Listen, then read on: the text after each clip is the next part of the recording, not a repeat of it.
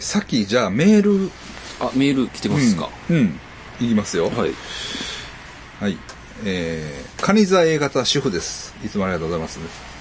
今回は足跡、足音の話をメールします。うん。先日、水亀座大型の元タレントの中3の娘が下校時、うん。かっこ一番最後に帰ったから他に生徒はいない。かっこ閉じ。学校の門のところでこけたそうです。もう、すると、後方より誰かが走ってくる音が聞こえたそうです。うん。それは目の前まで来て聞こえなくなったのです。夕方、薄暗い校庭、車道を見渡したが誰もいなかったそうです。ところで、最近私はタロットをやってみたり、占い、旧星やシチューやマヤ歴、三名学、え、これ何？収める音。これなんて読む？収める音。脳音点点点などを勉強する教室に通っています。うん。それらで元タレントの娘を占ったところ、その日は他者からの攻撃に備えようっていう日でした。うん。入ってるんや。なるほど。前回メールしたヤバいおばさんが襲撃に来た日も私は的中させて家族にキモいと言われています。あの足音は何だったのでしょうか？お化けも人間も怖いです。ああ、はい。短いですけど、いい話ですね。いい話ですね。。はい。なるほどね。しかも、うん。お母さんが当ててる。うんでもその他者っていうのがね、ちょっとうん他者っていうのが、他者からの攻撃っていうのが、お化けからの攻撃やとしたら、うん。ちょっと怖いじゃないですか。怖いですね。ええー、うん。気持ち悪いですね。ちょっとね、ちょっとね。か、う、こけたら、カッタッタッタッタッタッタッタッ。で、ここで、え？ッと消えいい、いい階段ですね。学校やしな。うん、学校の階段ですね。うんうん、ほんで、綺麗なんですよ、この。あタレ元タレントさんですか？むすあ、ね、前もメールであったでしょ？あの、なんか、芸能事務所にありがとうございます。ありがとうございます。はい。関東風バッカス像さん。タイトルがいいですよ。不思議大百科の田中さんはご存知ないでしょうが、以前、僕は怖くないの吉田会長と多目的トイレでセックスするかしないかで激論を交わしていましたね。今更ではありますが、僕はしてました。実家暮らしの学生自分、10代男子のほとぼしる性欲、多目的トイレはもちろん、デパートの中女の女子トイレ、学校の非常階段、静まり返った音楽室、誰もいない講義室、自然公園の池のほとりの草むら、それほどまでに愛しい人がいる。その人と今すぐ繋がりたい。こうなってしまったら、これはもう本当に仕方ありませんよね。僕の後輩の A 君もその例に漏れずしていました。相手の女の子は同じ大学の同期生でした。某大都会の遊園地の多目的トイレでした。相手は処女だったそうです。当然合意の上です。アンジャッシュ渡部とは違い、金銭のやり取りもなければ数分でささっと済ますようなこともなかったそうです。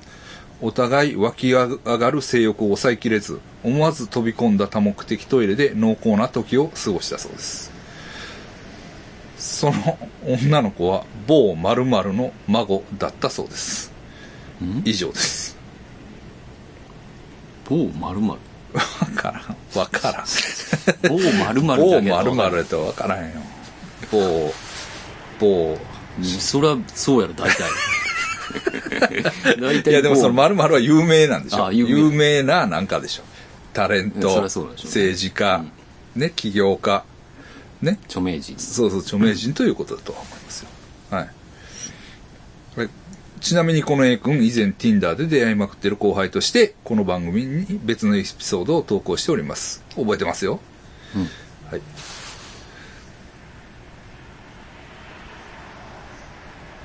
はい。ほんでね、関東本バッカーズ像で、今、今、今というか今朝、ほう。メール来てますね。いきますよ。うん続けてみます。はい。サソリ座 AB 型男、関東風バッカス像と申します。相変わらず、片耳ワイヤレスイヤホンにて、ボーイズトークとゾーンを、時も欠かさずループ的にまくり、仕事中に、経典か、これは。仕事中にお客さんから話しかけられても、はい、もう一度お願いします。と、何とか、最高やろ。なんとか聞き返してしまう日々を過ごしております。ありがとうございます。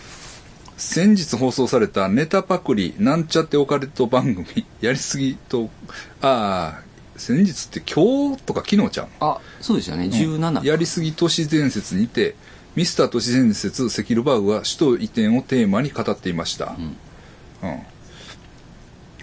はい。番組内では首都直下型地震南海トラフ地震富士山噴火やコロナ再爆発からジャパンを守るためにも首都移転は京都か岡山にと主張していました。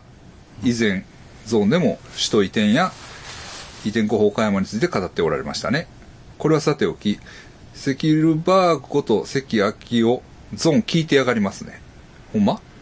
ゾーン過去放送ではたびたび語られていましたが改めて2000あなるほどね。その岡山に関してね。あただ岡山に関してはそのあのあれがねんな。ジョン・タイターの。オカトっていう、あの岡山になってますよっていう。未来人の。あれ、ジョン・タイターの予言って2021年ちゃうかったっけ？だからもう終わりゆく、今年の話ちゃうかったかな。ちょっとまあ後で調べてもいいけど。うん。だからね、岡山説っていうのはね、結構、まあ、ですよねうんある、あるから、ちょっとこれはうち、うちの話とは限らないんです。うんまあまあ、それはいいです。でも聞いてる可能性ありますよね。はいゾーン過去放送ではたびたび語られていましたが、改めて2020年も終わりに差し掛かったこの現時点での視点移転計画について、須田山先生のご意見、語っていただけませんでしょうか。うん。えーすいません大変遅ればせながら血液型体調対象身内枠になってしまいますが曽山先生の命を救った余地先生ごご夫妻、ご夫妻。うん、もしくは曽山先生の後を追うように滑り込みで肺炎を患ってしまった鴨本先生の 東京の保護者下駄花尾さんを下駄花尾さん血液型わかる？ゲタさん。また聞いといて聞いときますはい。多分、あ、長文失礼いたしましたということです。はい。ありがとうございます。ありがとうございますまあ、首都移転ね、うん。うん。あの、まあ、岡山もいいんですけど、ええもちろんいいんですよ。いいんですけど、えーっと、まあ、内陸もいいかなっていう、うん。ええ、あの、感じもしてて、だから山形市はいはい。とかいいんじゃないかなと今は思ってますね。山形市。山形ね。うん。山形は内陸でしょ。うん。促いいんじゃないですか？促進物も多いし。多いし、多いし。うん。いいと思うんですよ。ここですよ。山ああ、形ねなんか、うん。もう、日本海も太平洋も等しいぐらいの距離でしょ？ちょうど真ん中はい、そうですよ。そうう。なんですよ。うん。だから、山形がワシントン DC、うん。で、仙台がニューヨークみたいな。うんうん。こういう位置関係。ああ、なんか見えてきたな。見えてきたでしょ？これいいと思うんですよう。ん。なかなか。と思ってます。ほんでね、まあ、やっぱり、あの、えー、どうですかね。日本ってね、要するに糸魚川構造線やったっけ、いやったっけ？こう、プレートが違うんですよね。えユーラシアプレートと、えー、何やったっけ？フォッサマグナスか？うん、そうそう、フォッサマグナの東と西で、うん。地理的な要件が違うわけですよ。うん。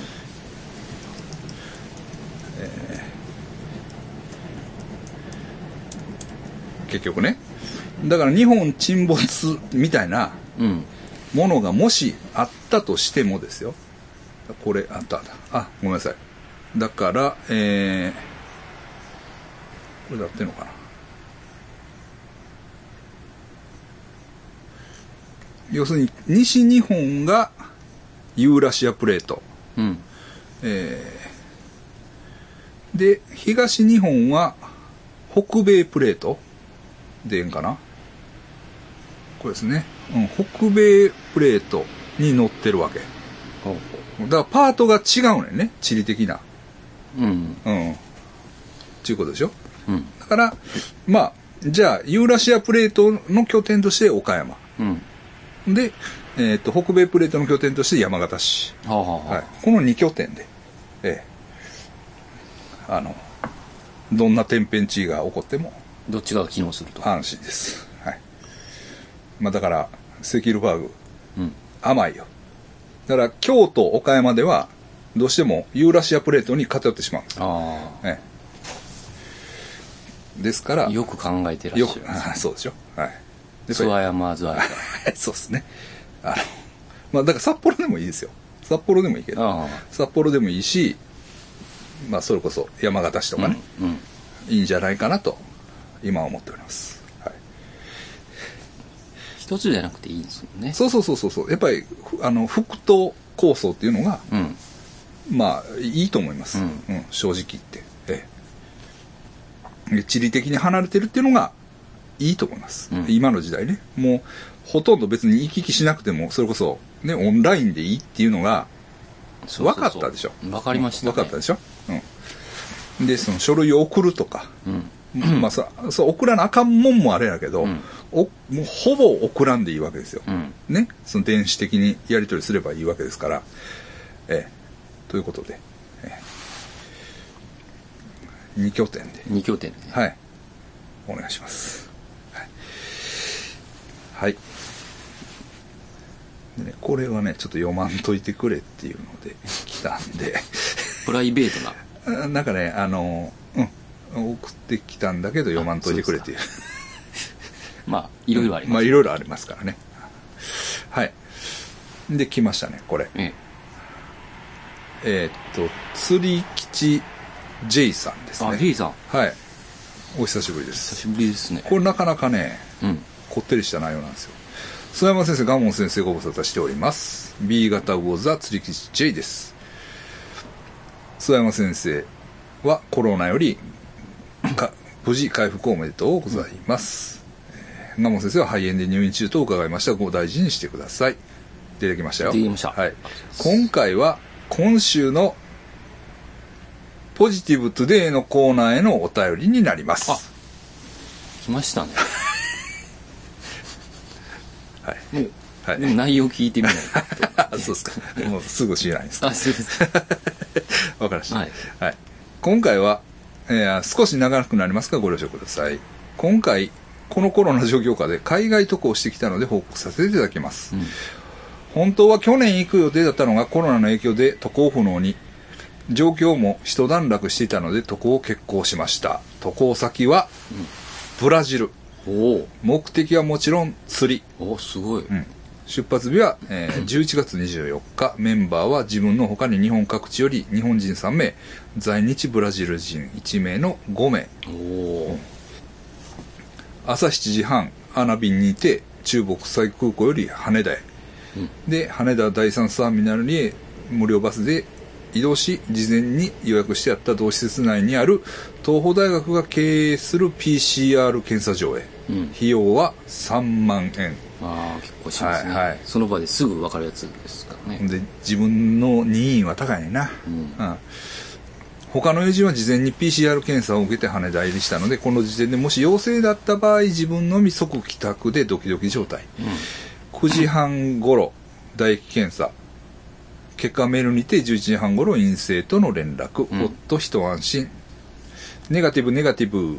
うん。陰性ですからはい。。書類の受け取りは12時半頃。チェックインカウンターでブラジル行きの場合、スマホでブラジル政府への情報の登録が必要。これはポルトガル語または英語のみで時間がかかりました。羽田発15時頃の飛行機ルフトハンザで、えーはい、ドイツフランクフルトへ。これ私も乗りま、まあ私は大阪からでしたけどね。はい、12時間で到着。現地、朝6時頃サンパウロ、ごめんなさい。12時間で到着、現地20、10 20時頃、乗り換えで22時頃、サンパウロへ出発。2時間だけやったんですね。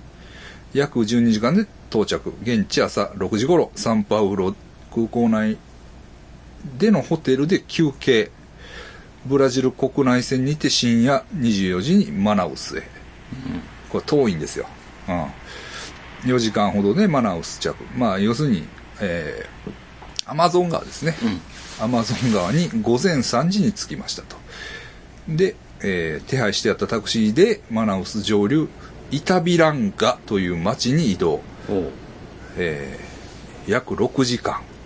イタビランガより船で1時間上流へ移動。サンセバスティオの町に到着。町のホテルで1泊。翌日朝より4人乗りボート2台で、ガイド2名と合計7名で上流にあるキャンプ地まで移動。約6時間え？ー 大変や。昼過ぎにやっと最終目的地に到着。日本を出てから4日かかりました。すげえ。キャンプ場といってもガイドさんの土地で簡易トイレ、簡易シャワーのみ。水は目の前のアマゾン川からポンプで汲んだものを使用。ブルーシートのタープの下、夜はテントで寝袋。自然以外何もありません。うん。今回は雨が多く水位が高く釣りの状況が悪かったためキャンプ周辺の釣り7日の予定を5日で切り上げ、でも5日やんねんな釣りを。まあマジですね。5日で切り上げ最後の2日は6時間かけサンセバスティオに戻りホテルで2泊。この町の近くで、え2日間釣りで終了。うん。大きな大きなのは釣れませんでしたがいろいろな魚が釣れて楽しかったです。ポジティブポジティブ、うん。さて帰りは朝8時の船で1時間イタビランがタクシーで6時間かけてマナウス空港の空港近くのホテルで1泊。深夜2時マナウス空港へ移動。朝5時の便でサンパウロへ10時頃着。で空港近くのホテルで2泊。サンパウロ1日目昼食後タクシーでサンパウロ市内の釣り具店へ行ったのみ。観光はコロナが心配なのでしませんでした。サンパウロ2日目昼食後、えータクシーでサンパウロ空港へ。施設内にある PCR 検査場で昼1時にテスト。こちらは唾液でなく鼻に綿棒を入れられての検査でした。費用は7000円ほど。安いね、ん。空港で昼食とって4時間ほど居座って待機。あ結果は17時半。ということはえー、あ昼頃やって5時半にえー結界が分かって陰性。ネガティブネガティブ、で種類をもらってホテルへ。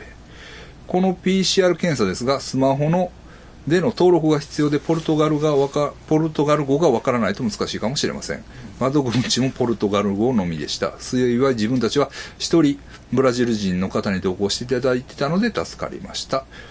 サンパウロは3日目。朝食後チェックアウト。ホテルバスでサンパウロ空港へチェックインカウンターでスマホで日本政府への情報の登録。空港の w i f i が遅くこれも時間がかかりますと。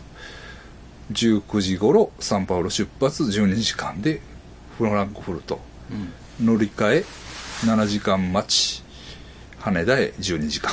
まあブラジル遠いね、はい。フランクフルトでは遊ばへんかったかな。あそうか。出られへんねんなもう多分。そこで出たらまた検査でややこしいもんな。はい、羽田到着12月10日。ということは何日取った？10これややこしいな。あ11月24日からえー、11月24日から12月10日まで。結構結構なもんですね。2週間。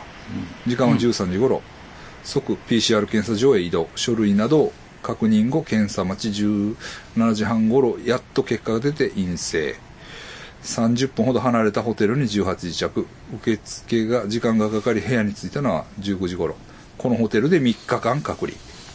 この3日には入国日は含まれませんやって。だから実質4日うん。やられるね。今年の11月出発の時点では、えー出発、えー時点では自宅で14日間待機とのことでしたが、渡航中にオミクロン株が発生したため、えー3日隔離に変更になりました。ホテル1泊目で厚生労働省よりメールにて搭乗便で陽性者確認とのん？連絡あり、うん。ポジティブポジティブ。友人とは別のホテルになってしまいましたが、どちらにせよ個室になるので問題ありません。ただ、3日間は飲酒が禁止で、ビールなどアルコールは飲めません。えーまあ、また、部屋の中で過ごすのでサンダルがあると便利です。ホテルに併設されたコインランドリーがあり、宿泊中一度だけ使いました。予約して使用する感じで、これだけのみお金を使いました。他すべすべて政府持ちです最速などはホテルによって違うようですが友人の宿泊したホテルでは SNS などでホテルの情報を出すのを控えてくださいという項目があったそうです。3日目12月13日朝7時に PCR 検査キットが配布され各自部屋にて検体。結果は午後2時頃無事に陰性ネガティブネガティブ。2時半のホテルバスで羽田へ送られます、この後え？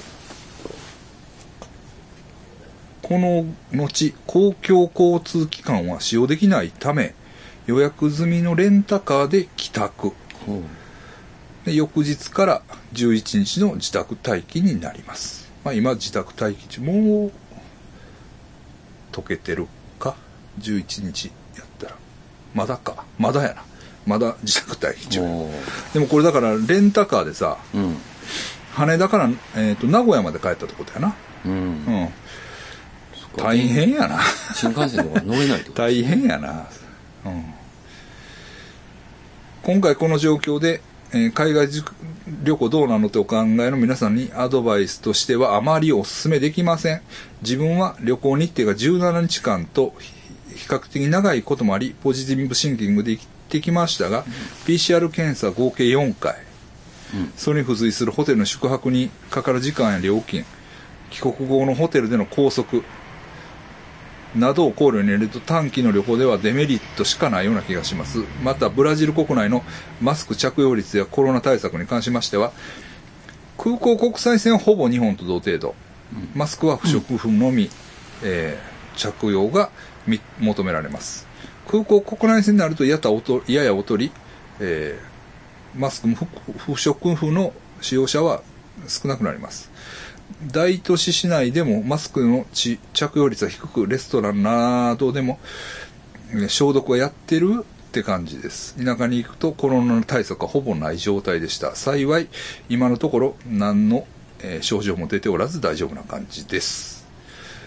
ちなみに、ブラジルに行く前に受けた予防接種は、コロナワクチン2回、うんはしか風疹の混合ワクチン1回、日本脳炎1回、B 型肝炎3回、A 型肝炎3回、破傷風1回、黄熱病1回、インフルエンザ1回、狂犬病3回。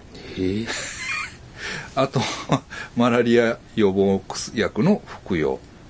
回数はともかく、コロナワクチンは無料ですが、他は保険も効きませんので結構な出費です。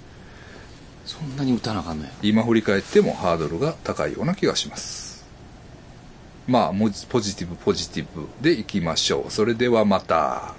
ポジティブ、ポジティブちょっとね。本調子じゃない。あ、そう、肺がね。肺が。すいません。勢いが J さん。今、こ、これが今の限界です。はい。いや、これは大変でしょこれはいかついですう。うね。ん、いや、確かにね、うん僕もね、黄熱病は受けるかって言われた。黄熱病。うん、あの、えーっと、あの、めっちゃ熱が出るんですか？いや、知らん、知らん。どういう病気か知らんけど、黄熱病は、えーっと、ひろみちゃんも受けてたんちゃうかな？ブラジル行く前に。うん。もう俺はええわって言って受けへんかってんけど、うん。やっぱアマゾンってなるとちょっとあれかな。うん。うんちょっとこうん。う、より危険がいっぱいというか。そうね。こんだけ打たなあかん。うん。もうなんか、日本農園とか売ってない？子供の時。いやー、僕売ってないんじゃないですかね。え日本農園売ってるんちゃう？売ってるんですかねうん。もうなんかカクテルみたいにしてほしいですよねこれとこれとこれもうバクってね、これとこれとこれ組み合わせた錠剤欲しいんで、うん。とか言って、でも僕もねあの確かに狂犬病はねうん。ちょっと売っとこうかなっていう気持ちがある、狂犬病は犬に噛まれた時とかですか、うん犬犬でもいいし別にあ何でもいいね。ああそうなんですか。リスでも何でも、うん。その哺乳類に噛まれたら可能性は、うん。一応ね。っていうのがえーっとセブのさえ俺も行ったことあるオランゴ島っていうのがあるんよ。えはい。どういうかな。ちょっとした離島やな。うん。えっとラプラプからえ？2 3 0分で行ける離島があんねんうな、ん。でそのオランゴ島で出たんよ。狂犬病。ほんでヨーロッパ人の女の子が死んだんよ。ええ。ええ。うん。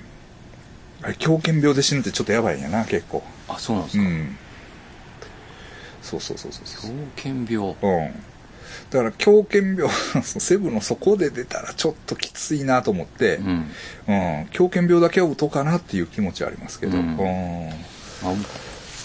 売っとくのに越したことはないですもんね、うんうんうんうんうんお金かかりそうですけど、うんそうね。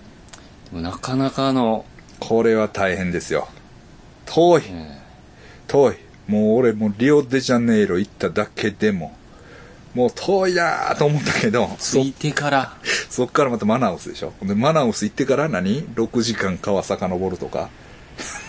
6時間川坂の 車大変や。鮭でもそんなしないいや鮭はもっとするもっとするもっとするあでもアマゾン行ったんやね。ああでも行ってみたいな。アマゾンで釣りしてきたんですねそれじゃ、うんだから海光健が言ってたやつね。あ確かにあの実はフェイスブックで見てました、ああ J, J ささんんのこのなんか変なキモい魚釣ってるなと思って。キモい魚。まだタイでも行ったんかなと思っててうん。アマゾンとはね。ええ。そうピラニアとか釣れたんやのか、それを書いてくれんとな。あ何釣れたかとかね。うん。そうそうそうそう。それも俺らが分かる魚やでうん、そんなわけのわからんなんか地味なナマズとかではあかんですよ、はいはい。とそのピラニアとか。メジャーなやつね。そうそうそう。そのアロワナとか、うん。そういうね。なんか迫力ある迫力ある。誰でもわかる魚。おおそうそうそうそうそうそうそう。そうそうが釣れたっていうのがね、うん。あれば。まあでも本気ですね。J 本気やな。まあでも確かにその釣りやってたらうん1回は？アマゾンに。アマゾン、うん。うん、行きたいっていう感じはわかるよね、うん。確かに。で特に J さん俺と同い年ぐらいでしょ、ええ。50前後やと思うんですあよ。あそうですか。うん。だからそう思えばね、うん。ええ。まあここここらで。い一回。一回。なんせ、うん。うん、っていうのはもちろんわかります。よもう一徳かってね。ええでもでももちろん距離もあるし、うん。そのコロナねやっぱり。コロナが鬱陶しいですよ。そうなのほんでねまあブラジルはまたうん。死者が多い。ああそうなんですね。うんうん。えーめっちゃだから上位 3, 3位でしょ、うん。アメリカインドブラジル。でボルナレソ大統領やったっけ？うん。だからブラジルのあトランプと言われてる。右あ。あ派のちょっとややこしい。か風やって言ったんでしたっけ？なんか。だから今でもなんですよ。うん、うん、あすいません。今でもだからゆるゆるなんですよ。あそうそうそうそうそうそう。うん。今でもゆるゆるであんまりやる気ないんですよ。あうん。だから何？微妙ですよね。んで逆に僕もその陰謀論系の LINE グループに入って、え一応まあスパイ活動してますけどえスパイですねはい見つかったらやばいです そうそうそうそうそう。ほんまにやばいから。ほんまにやばいっていうか、ほんまにスパイって言われるからね。ほんまに。ほんまにね？まあ別にスパイってね、あの、まあ、まあ、興味があってちょっとね、参加させてもらってるんですけど、そこの、では、そのブラジルの大統領はうんヒーローです。ああ、うん。もう唯一のヒーローみたいな。うん。感じの扱いになってるけど、うん。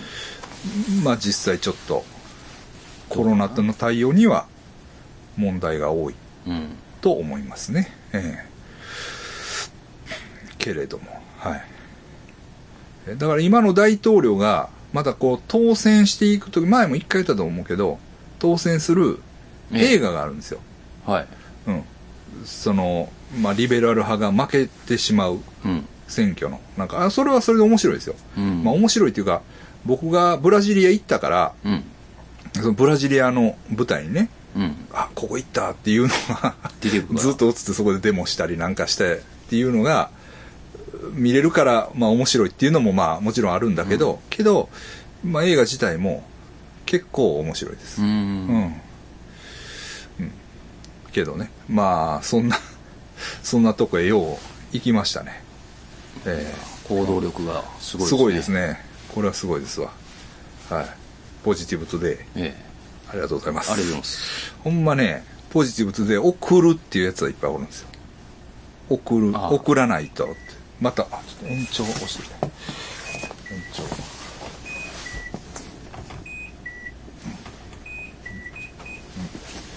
送りますねとかいますよね。けど全然送ってこない全然 全然送ってこないですないんじゃないですか、もしかして 実は。みんなみんな。あふとしたことでいいんですよ。ね。そうそうそうそうそうそうあの、なんやろ。だから本当だからヤンタンのハッピートゥデイのコーナーの、あのそのままでいいんで。おお釣りがゾロ目出ましたとかね。ああそうそうそうそうそうまあ、それちっちゃいポジティブになりますけどね。そうそうそうそう。そうそうそう。雨やったのにこう、帰りがけやんだとかね。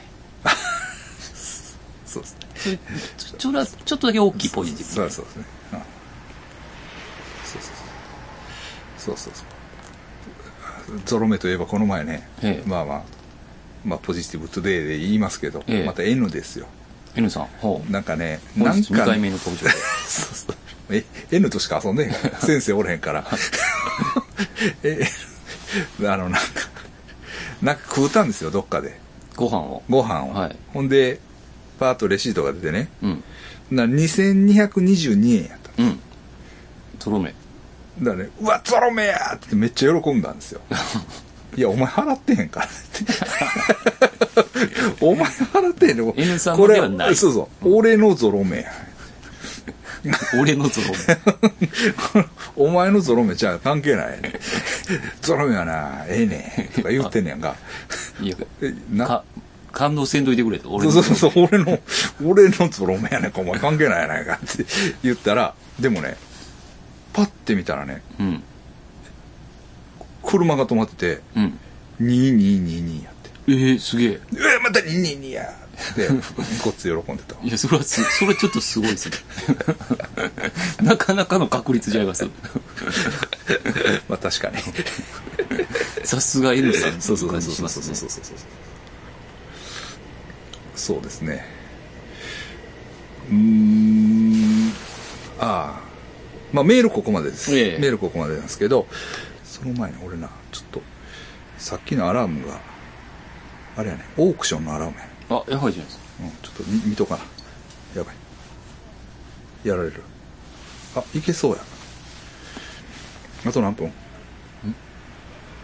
あと何分？いけるんちゃうか、これ。これがいけたら、あと3分。入れといた方がいいんちゃいます？え入れてやる。あ、ちょっと、オークション中、中断が。これ、ほんまに大事です これ大事なオークションなんです。はい。お先生ら、ええオークションで結構、オークションが通販でね金。、うん、はい。使ってる。それだだいぶ使ってます。まあまあ。呪物ね。呪物で。あれあかんかってんね、刀。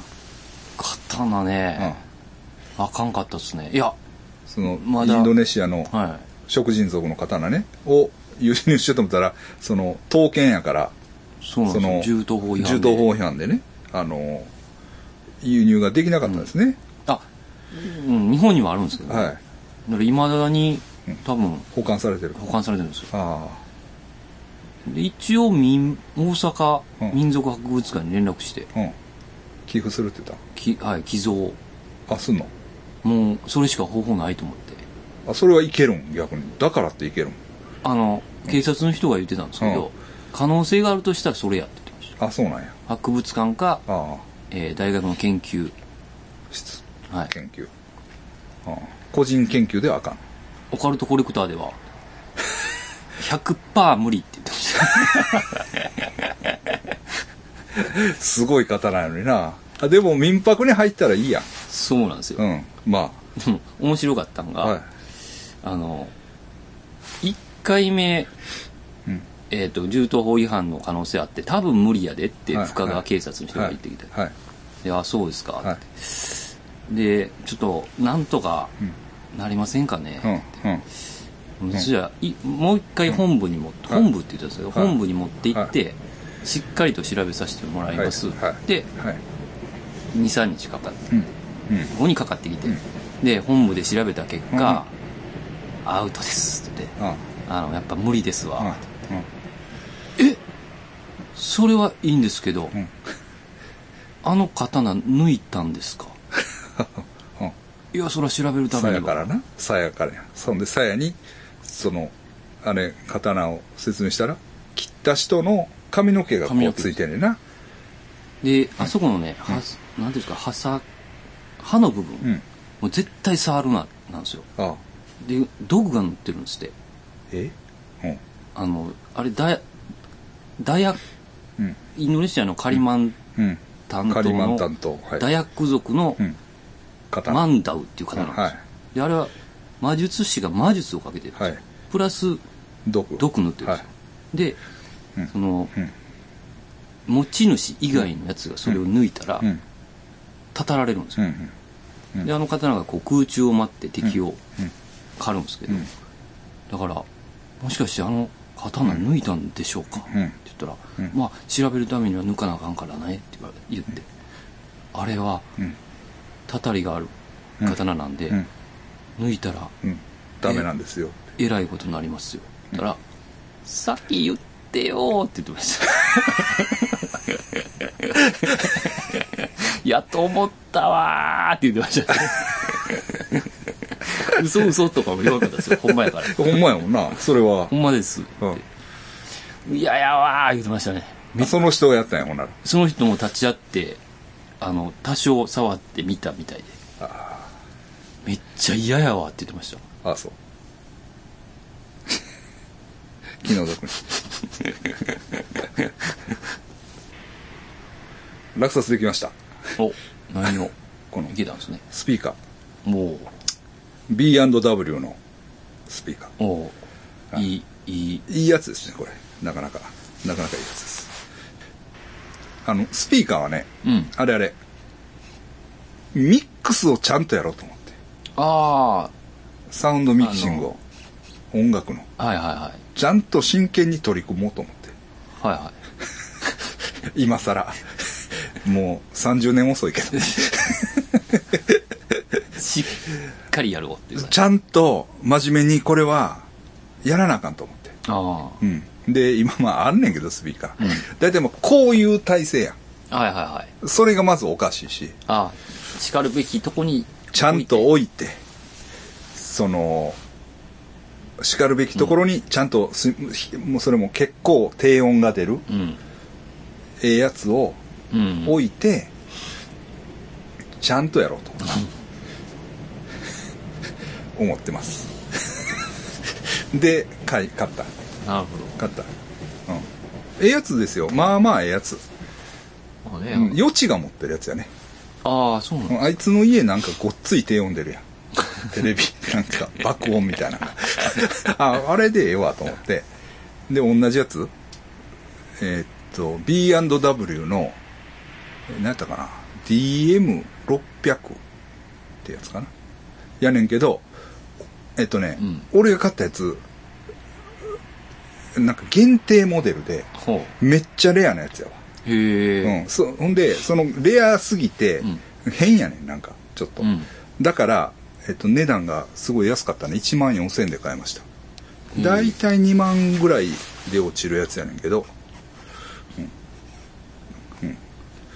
これ、なんか変な、こんなん貼ってやんねうんん。側に。うん。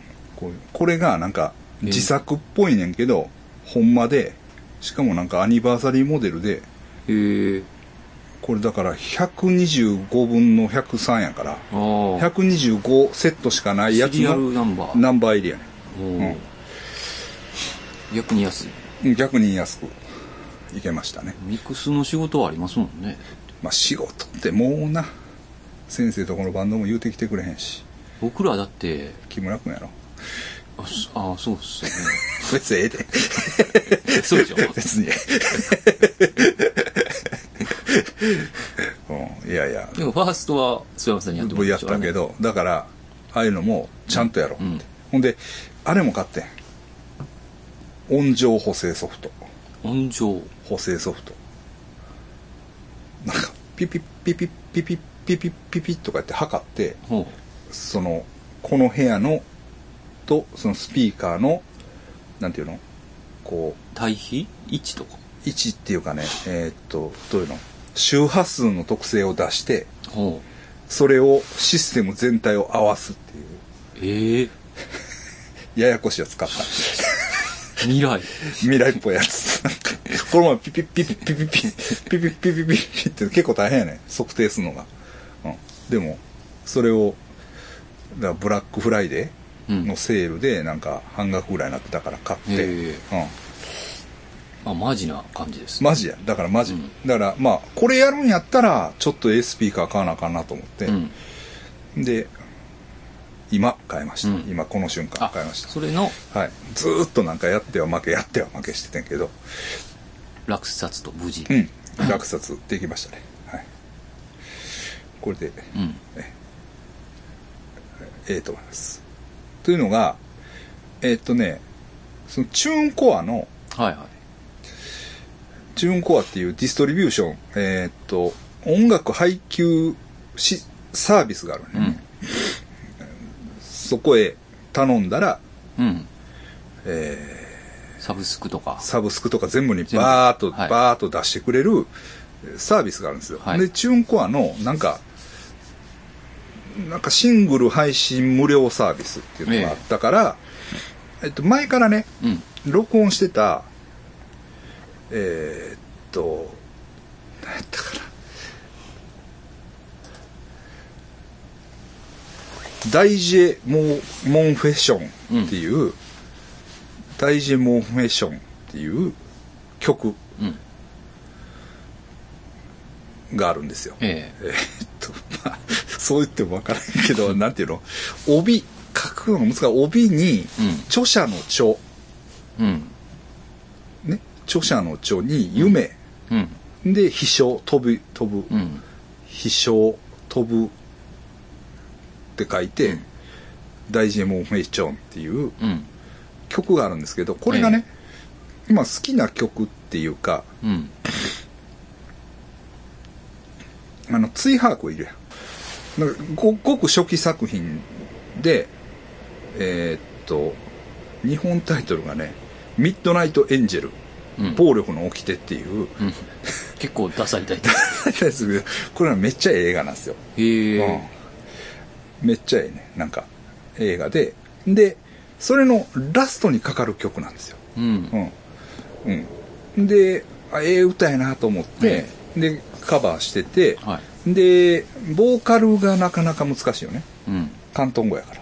うんうん。で、どうしようかなと思ってたら、前、僕仕事で、香港行った時に、はいまあ知り合った人何人かおんねんけど、うんその中でね、一人、あんまり仕事では一番絡まへんかったやつやねんけど、後に一番フェイスブックで絡むようになったうん人がいるんですよ。はいうん。なんかその、日本語が堪能で、うん俺がそのフェイスブックでアホなことを投稿するたびに、うん割と、アクションとあの、コメントとかも入れてくれる人がいて、リアクショうん。で、その人に、なんかボーカルいないかなって言って、ンはい頼んだら、うんうん紹介してくれて。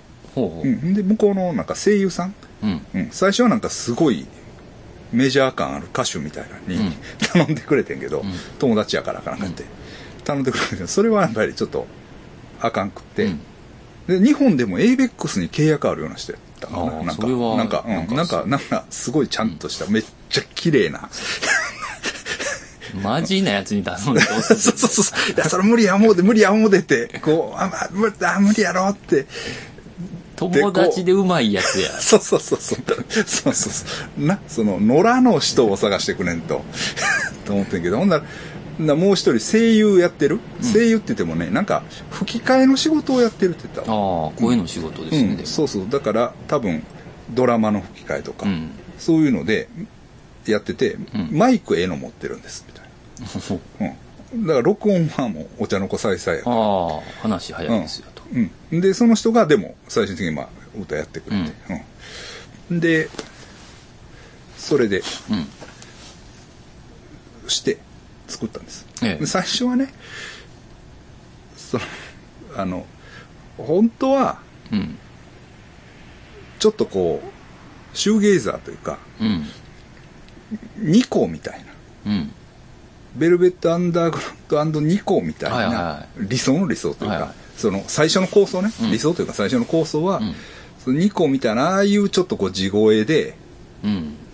その歌うまくなくても味のある感じうん。の感じでカバーしようと思ってるけど、ええ声が割と可愛かったんですよ、ほうほうほうん、声がねう。その人がね。その人の声が、だからなんかあちょっと、合わんない。うん、それにはちょっと合わないから、なんかちょっとあの俺にしてはうん。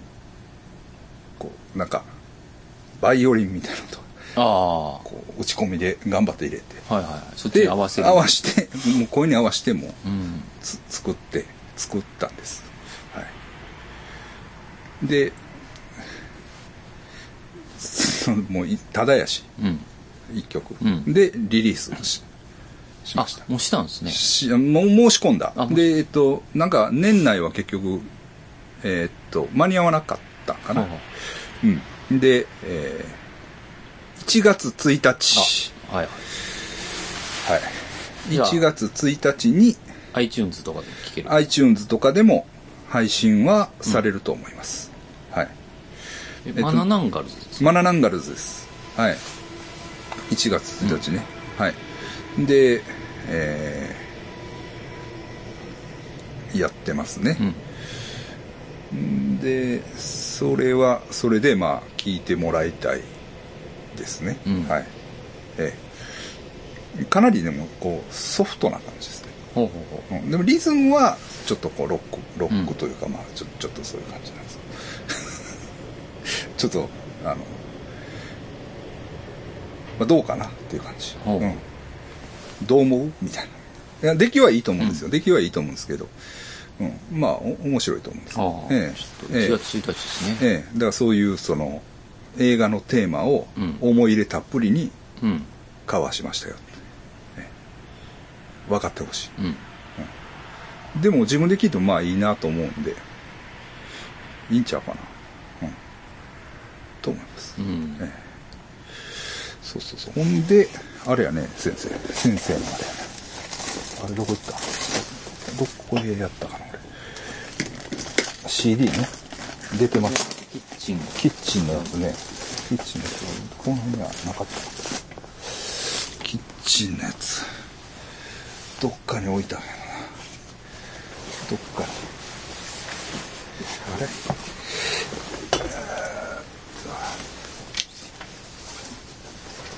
いや、結構ね、ええ。買ってもらっあ、ほんまですか？た。うん。あら、あれがないと、見せられへん。あれ？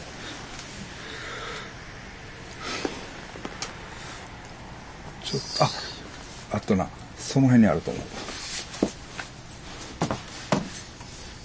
何枚かこう。あ、それやそれやそのビーチボーイズの上や。あ、そうそうそう。はい、これね。これ、出ました。うんはい。まあ、これはこれで。兄貴の兄貴が。兄貴の秋が入ってます。はい。あとはも A バンドばっかり。そうっすよね。そうそうそう。そう見たら。ハンプティ・ダンプティとかね入ってますよ。はい。オーズとかね。うん。私も知ってるバンドが。オートロール。ファイブノーリスク。はい。ノイズコンクリート社畜ただこれ、えっとオートロールはね曲順がちょっとね間違ってたという、うん、ミスがあったんですけどね。はい。まあいろいろ入ってるんで、これ。よろしくお願いします。えヘイ。ヘイー、ユ You バスタードパスタヒットチャットキラーズ。2021ハードコアキッチンハードコアキッチンだからねちょっとだからこのイメージでうん。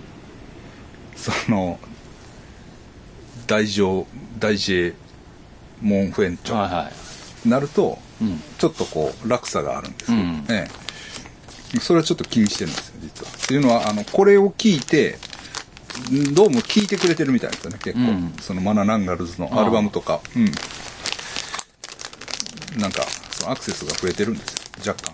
なんか僕も言われましたよ。何あの買った。よこれ？ああそうコーチからとか連絡ありあますそうですか。ああありがとうございますただバージョン違いなんですよこれはこれであちょっとそれはまあ、あの、多少。また、配信でやってるやつとは、ちょっとだけアレンジが違ったり、ミックスが違ったりするんで。はい。僕も1枚ああ、持って帰って？あいいっすか？うんうん。1枚とりあえずして、もう3枚ぐらい。いいっすかうん。いいと思う。はい。配ってくださあるんですい。はい。っていうとこですかね。うんで、どうする？まあ、ここでも言っとこうか。はいはい えっと1月22日。22日ですねやな、確か。22日に、イベントはいが、花井ちゃんがやってくれるね。そうですね花井ちゃん花井さんがと、えーっと、3人。